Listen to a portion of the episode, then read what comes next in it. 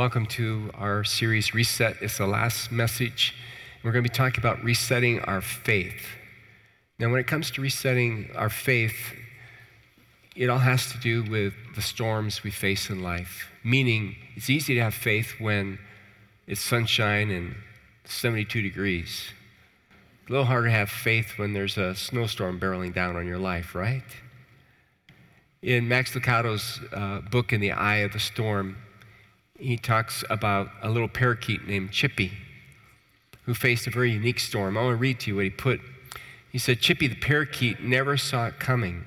One second he was peacefully perched in his cage, the next he was sucked in, washed up, and blown over. The problems began when Chippy's owner decided to clean Chippy's cage with a vacuum cleaner.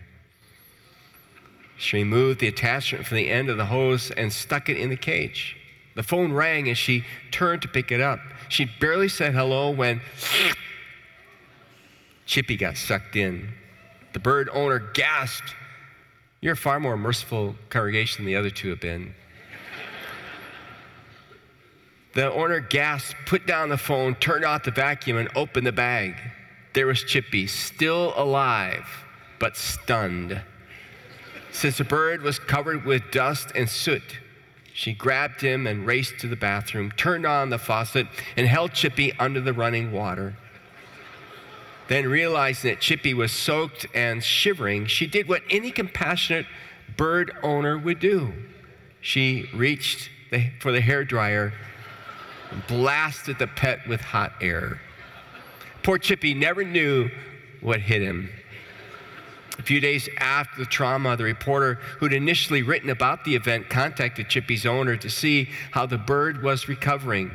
Well, she replied, Chippy doesn't sing anymore. He just sits and stares. And then Lucado quips, It's hard not to see why.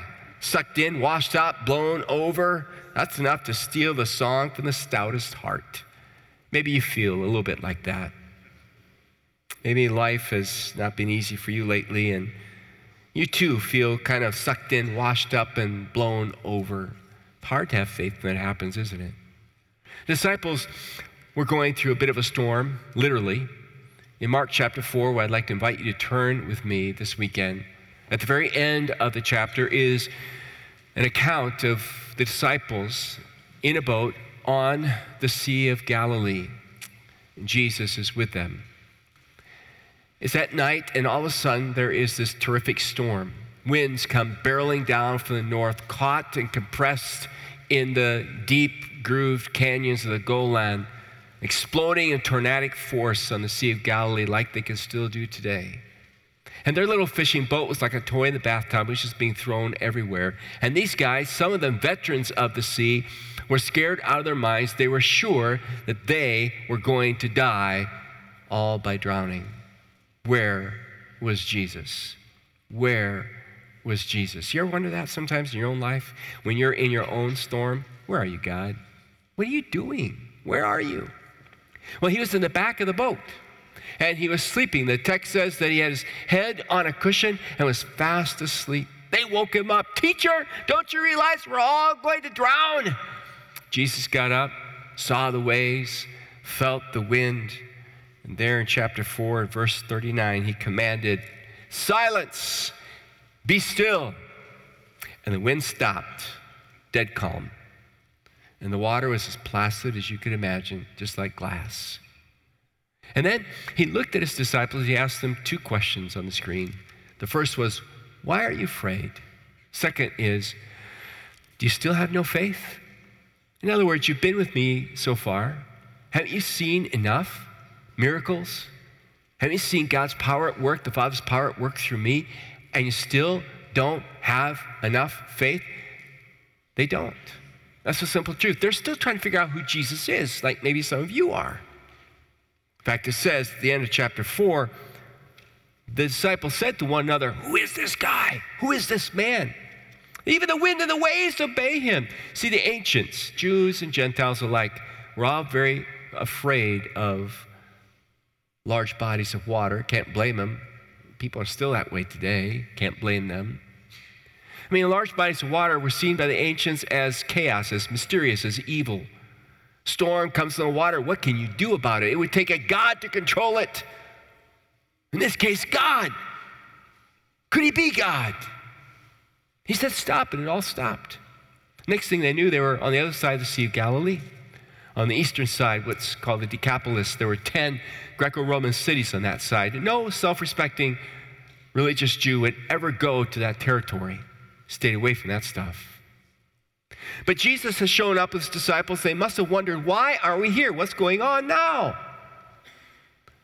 They parked underneath the cliff with burial caves. I've been there, I've seen it. There was a man in those burial caves, a madman, a man possessed by many demons, who would be shouting and screaming. The village nearby had tried to contain him, but he supernaturally would break the chains and the shackles. Nothing they could do, so they kind of abandoned him out there in the caves. He came running right toward Jesus and the disciples, and when he got to them, he just fell down on his knees. And the lead demon, because he had many, spoke out and said these words in chapter 5, verse 7. Why are you interfering with me, Jesus, Son of the Most High God?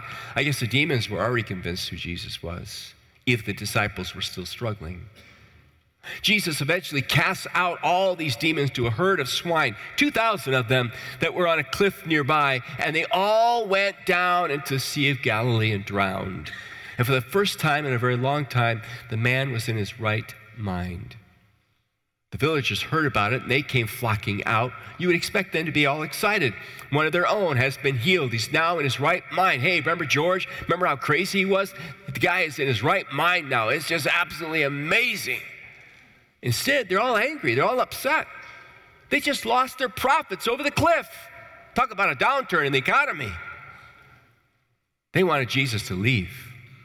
And so Jesus got in the boat to leave, and the man, the man asked Jesus, um, Can I go with you? Can I go with you? And Jesus said, No. Jesus said, I want you to go find all your friends and family. I want you to tell them what the Lord has done for you, how he has shown you mercy.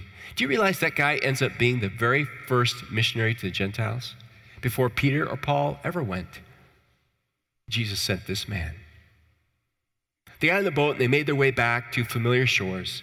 And as soon as they got out back home, a huge crowd surrounded them, like they always seem to do with Jesus. People wanting to get close to him, ask their most important question, maybe, maybe get a miracle from Jesus. Just rub shoulders with him. N.T. Wright says, you know, you can rub shoulders with Jesus and never touch him. There were two people in that crowd that were desperate for a miracle. One of them was a man by the name of Jairus. Jairus was called the ruler of the synagogue. He wasn't a priest, but had a lot of authority. It's his job to guard and take care of the synagogue, the items inside of it, make sure that rules and policies are followed, make sure the right people go in and that the wrong people don't go in. He knew about Jesus. He would have heard Jesus, seen Jesus, maybe even had a conversation with him. I don't know. He had to have been a little bit perplexed. What do I do with a young radical rabbi from Nazareth? He's stirring up things, and there are the critics that don't like him. The big boys in Jerusalem are not, ups, are not very happy with him.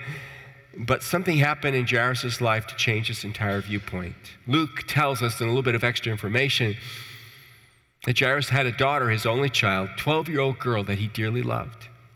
And she got sick. In fact, she got really sick, sick unto death, meaning she was about to die. And so he makes his way to Jesus, and of course, the crowd kind of parts to give space to Jairus because of their respect and reverence for him, ruler of the synagogue. And he kneels and falls before Jesus, and he simply says to Jesus, Can you please come to my daughter? She's dying, she needs help. It's right there in chapter 5, verse 23. It says, pleading fervently with him, My little daughter is dying. Please come and lay your hands on her, heal her so she can live. It was a 911 call from a dad to, a, to God saying, I need your help. And Jesus got up right away and started toward Jairus' home. And of course, the crowd moved with him, swarming around him, trying to get his attention. Jesus is trying to make his way when all of a sudden Jesus just stopped. And everybody er, stopped with him. And he asked this question. He says, Who just touched my robe? Somebody just touched my robe. Who just touched my robe? It's right there in verse 30. The disciples give him kind of a snarky answer. Anybody here capable of being snarky? Ever been snarky? What do you mean who touched your robe? Everybody's touching your robe. Everybody's got their hands on you. What do you mean someone touched your robe? Come on, what do you mean by that? She said, Nope, somebody, somebody touched my robe, my prayer shawl, my talit in a unique way. Can you imagine being Jairus? Really? My daughter's dying, and you're trying to figure out who touched you? Please, can we just get home before before she dies? Please, can we just get home before she dies? Jesus doesn't budge. He scans the crowd. Takes a deep look at them. And she knows she's been found out. This woman, this woman who'd been bleeding for 12 years, her menstrual cycle would not end. She had gotten in there and she had gotten hold of Jesus, and something happened when she touched Jesus. The text says power went out of him and went into her, and she was healed immediately. That's why Jesus wants to know who touched me, not because he's upset. It's to celebrate her faith. When she knows she's been found out, she finally kneels at his feet, just like Jairus did. And she says, I'm the one. It's too late. It's too late. That was the word that came from Jairus' home. Your daughter's dead. She's died. And Jesus overheard those words. And he says to Jairus these words on the screen He says, Don't be afraid. Don't be afraid, just have faith, which is really interesting because if you page back to the end of chapter 4, what did Jesus say to the disciples? He said, Why are you afraid? Do you still have no faith? What does Jesus say to Jairus? Don't be afraid, just have faith. Fear threatens faith, but faith can conquer fear. So Jesus and Jairus and the others make their way to his home. When he gets there, the professional mourners have shown up.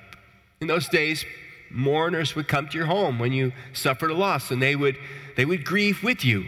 They might not even know you, although in a small town they probably would. But they would grieve with you so you didn't feel alone in your grief and in your suffering and your crying. And Jesus says to them, What are you doing? She's sleeping, which is Jesus' favorite word for death. Read John chapter 11. Well, these are professionals. They know when somebody's sleeping, when somebody's dead. No, she's dead. And Jesus put them out of the house. He grabbed Peter, James, and John, Jairus, his wife, and they went into the bedroom. Jesus grabbed the hold of the little girl's hand. Must have been cold already from death, maybe even a bit stiff. And in Aramaic, he said, Talita kum. That is, little girl or little daughter, get up. And she got up. And she got up and the professional mourners went home without a paycheck because she had been healed. You know, when the gospel writers put together the stories that they do in the scriptures, it's not by accident, it's by the guidance of the Holy Spirit. John tells us there's so many stories, so many things that Jesus said and did that there are not enough books to contain them all. So they precisely choose them, and oftentimes they sequence them for a reason because they're trying to teach us something that they were taught. And so it appears that Mark puts these stories together for a reason. He's trying to teach us something, and what he's trying to teach us is about faith. He's trying to teach us something about faith. I want you to jot this first thought down with me if you like. The greatest storm we ever face is never what happens to us, but what happens in us because of our circumstances. The greatest storm you and I will ever face it's not on the outside, as mighty and as great as it might be, or what's done to us. The storm that really, that really bothers us is the storm inside as a result of what's happening to us on the outside. It can all be summed up in one word fear. Fear. We've all felt it. Some of you have it right now. Some of you don't. Some of you will. Some of you had. We all experience fear. And what is fear? There's so many ways to try to define it. I would suggest to you the simplest way to define fear is the sense of losing control, loss of control. I know in my life, I'm most fearful when I feel like I'm losing control. How about you? Maybe that's why you have some fear in you right now. You know, fear that I'm, I'm, I'm losing a relationship. I feel like, you know, that relationship's going away. There's trouble in that relationship. I feel a loss of control. I have fear. Or I lose my, my income, I lose my job, or I lose my, my position, or I lose my, you know, my, my health. I can't, I can't control it. I, I can't control what happened with my vocation. I can't control what's happening to my body right now. I can't control, you name it, you put it in the blank. And that's when we feel loss. I can't, get, you know, I, the way they look at me, the way they talk about me, the way I'm being treated causes fear. Are my parents going to stay together? Causes fear. Well, I have a friend next year when I move up a grade? Causes fear. That sense of I'm not in control causes fear. So whatever you, whatever feelings of fear you have right now, the question you want to ask yourself is, what do I feel like I'm losing control of? And how does faith counter that? What does it mean to, to have the kind of faith to get past that, to get through that? And to ask that question, I want us to come back to this woman, this unnamed woman in the text, who teaches an awful lot, teaches us an awful lot about faith. And I told you she had been bleeding for 12 years, which means that she couldn't have any intimacy with her husband if she was married. And if she was married, it wouldn't be surprised me, given those days, that she had been divorced already. If you can't have kids, then you have no worth and value in that culture as a woman. And especially if you can't produce a male heir. Not only that, but she suffered greatly. She'd been to all kinds of doctors, and while modern medicine is wonderful, ancient medicine could be brutal. Spent all kinds of money on some pretty, pretty harsh prescriptions. Like one of them in the Mishnah was for bleeding like that, what you do is you, you pulverize some rubber, you pulverize some garden crocuses, you pulverize some alum, you stick it in a goblet of wine, mix it, and drink it. Ugh. Does not sound very healthy, does not sound very good. So her body's a wreck, trying everything she could. But she, most of all, suffered an isolation and loneliness because she's considered unclean. Nobody wants to get near her. People will get out of the way for Jairus. He's somebody important. And they'll also get away from that woman, but not because she's important, because they don't want to be contaminated by her uncleanness. She's unclean. She cannot go to synagogue. She cannot worship God. Loneliness, isolation, but somehow she believes that if she can just touch Jesus, her whole life will be changed, and that's what she does. But, you know, instead of me talking about it, let me just demonstrate, show you real quick what she touches. This is my talit, it's a prayer shawl that uh, Jesus would have worn, one like it, much bigger, but he would have worn that. All right? And the talit has on it, it has four corners, and on the corners it has what's called in Greek a kraspedon, in Hebrew tzitzi, and in English we call it a tassel. And while I could do a whole sermon on what this means, we don't have time for that. I just want to show you an aspect of this, this, little, this little thing right here, all right? So Jesus is walking around, all right? And what she does is she comes up behind him and she grabs one of the tassels. That's what she grabs. And when she grabs that tassel, there is a transference of power and authority from Jesus. And that's what those tassels represented that goes right uh, into her being, surges right into her, and she immediately knows that she's been healed, just like he immediately knows something has happened to him, something's gone out. And when she finally appears to Jesus, Jesus was impressed. Jesus has a smile on his face. I really believe that. And here's what he says to her in the word. He said to her, Daughter, your faith has made you well. Go in peace your suffering is over. So here's the question I want to ask you What does it mean when it says her faith has made her well? Is it her faith that made her well? In other words, does she possess a level or, or a power of faith unlike any others? And that's what made her well? Because if that is the case, we're all in, we're all in trouble. If God making me well is reliant on the level or the degree of my faith. It puts the onus back on me, not on God. In essence, I'm my own healer if I've got enough faith. And so sometimes you'll hear people write and speak and preach and talk about, oh, brother, oh, sister, you just need more faith. And if you send me a $1,000, you'll get that faith. That's not my sermon. It's not about the quality of her faith, it's not about the strength of her faith, it's about the direction of her faith. It's her faith in Christ. that becomes the conduit for his strength and his power to heal her. That's what happens. Tim Keller asks a very good question. He says, How much faith do you have to have? And his answer is enough to come to Jesus, period. How much faith do you have to have? Enough to come to Jesus. That's what she does. She comes to Jesus. But wait a minute, somebody says. How about all those other people? Remember, Jesus says, Who touched my robe, my prayer shawl, my talit? Who grabbed on to the tassel? They said, What do you mean everybody's grabbing a hold of your tassels? She's not the only woman that grabbed. I'm sure there are others that were grabbing on as well. Why is it she's healed and they're not? Because they're not really grabbing onto Jesus. What they're grabbing onto is what Jesus can do for them.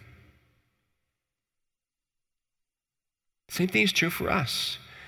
Same thing is true in our culture today. People are interested in Jesus if Jesus can work things out for them. So, what we're not really grasping on is to Jesus. What I'm grasping on is to, can He give me better health? If I have my, if my health is restored, ah, I'll be at peace. I'll be in control. If He gives me the right partner, if He gives me the right, the right relationship, ah, my life will be fulfilled. If He gives me success, if He gives me the right grade, gives me the right school, right program, if I make first team, if I make club, if I have the right body image, if this job will just come through, that can just make that sale. Ah, do you see what happens? We're not really grabbing Jesus. We're, we're just kind of we're kind of using Jesus to grab what we think is going to change our lives. No doubt this woman wanted to be healed. But there was something different in her as compared to the others. She saw Jesus as the source in and of himself. She didn't see him as a means to an end. She saw him as an end that could provide a means. And that's very different. How do you see Jesus? Especially when you're in the storm. Can you be satisfied with Jesus in the storm if he doesn't see you through the storm? Because he doesn't see everybody through the storm. Remember when Paul said, I have a thorn in my flesh, I sought God three times, remove it, but God said, No, my grace is sufficient for you. Remember when John the Baptist is in prison, he's wondering, Are you really God? Because I'm in prison, can't you get me out? And Jesus said, You're blessed if you don't stumble over the fact I'm going to leave you there. And there are many, many, many others to this very day who've asked God for miracles. It's not because they had less faith, weak faith, no faith, it's because in God's sovereignty, He said there are two types of miracles. There's a miracle of when I when I remove the valley so you don't have to walk through it, and then there's the miracle when I walk through the valley with you. And I want to share with you a Wooddale's story, Susan's story. She comes here at Wooddale Church, and it's about, it's about the miracle of trusting God in a very difficult situation. Listen to this.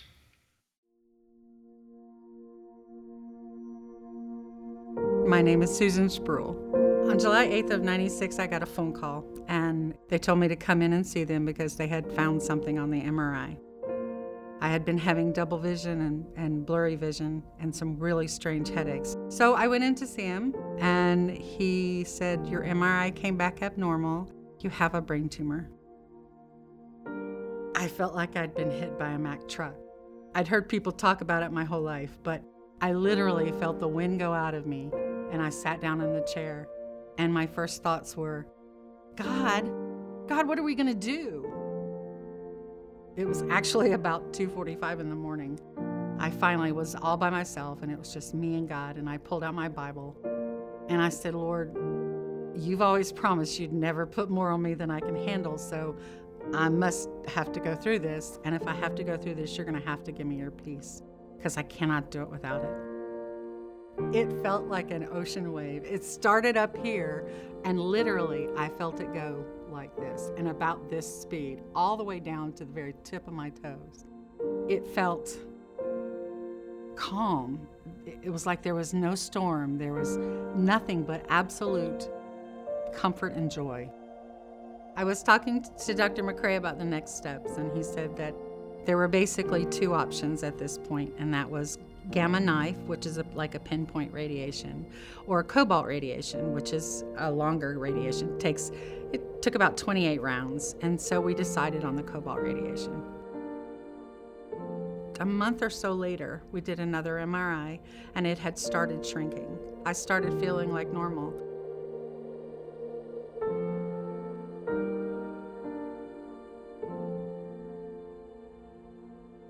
Through the frustration of and the confusion with all that lightheadedness and and seeing the doctors again and then re-diagnosing me with the tumor growing i never not once doubted god because i knew that he is still on the throne. When we are at our weakest he is at the strongest point in our life. And when they tell you you have a brain tumor that's a pretty weak moment. The only place to find hope is in Christ Jesus. There's no other place. I couldn't have done any of this without him. Now that's a miracle. She's having a 37th MRI in June. She just shared how recently she went through an experience of being alone with God and once again received from God that tremendous sense of peace and stillness. God, listen, God is in control. She may not be in control, but God is in control. Do you realize why Jesus calmed the storm why he delivered the demoniac, why he healed that woman, why he raised that little girl from death to life. Do you realize why he did that? He did that to show and to prove to us that he's God. So that in those moments when those miracles that we want to have happen don't happen the way we want it, we will know and remember he's still God. He is still God. But I can trust him.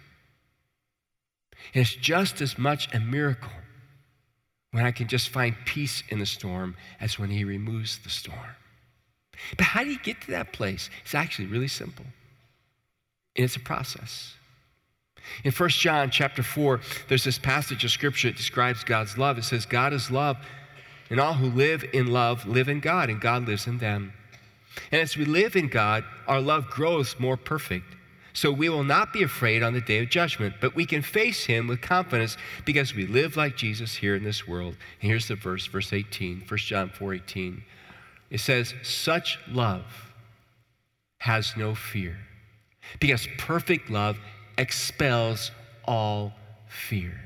That is, as I grow into the understanding that God loves me, and I rest in that, then it really doesn't matter what happens in my life. It's kind of like we said last weekend I don't care what you think of me, I don't care what I think of me. I don't care what happens to me. I know I'm loved by God. My identity is in Him. And if God wants to see me through this, then praise God. Let it be. I'm going to let His light shine in me. I'm going to glorify Him so that the miracle of His presence is seen. And if God delivers me, if God provides a miracle for me, I'm going to glorify Him by pointing to what God's able to still do like He did in the past. The reality is, God still heals today, and we should ask for healing. But the reality also is, there are times when God in His sovereignty choose to glorify Himself by not bringing healing, by not bringing the miracle we want, and asks us to trust Him so His strength is seen in our faith. How's your faith? Do you trust Him? Do you trust Him? Can you rest in His love? Can you, can you move into His love? Here's your homework assignment.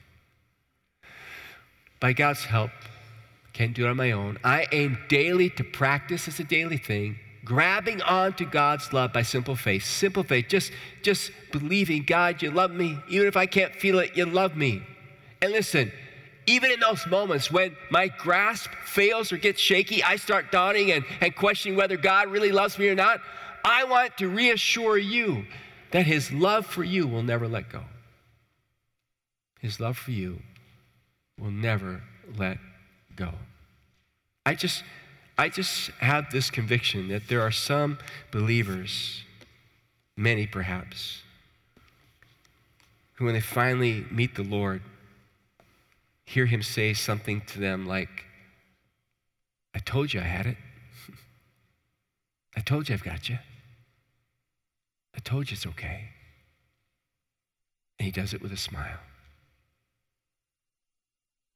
I've asked the team in a moment to come out and sing a song by Natalie Grant that reminds us how important it, is to to know the giver rather than have the gift, to know the Savior rather than experience some form of Him rescuing me, to have the hope of His presence rather than all the things He can do for us. Would you bow your heads with me? Father God, as we prepare to just take some time to consider what you've been saying to us, Lord, I pray and ask that you help us to see ourselves in our current situation, whatever it might be.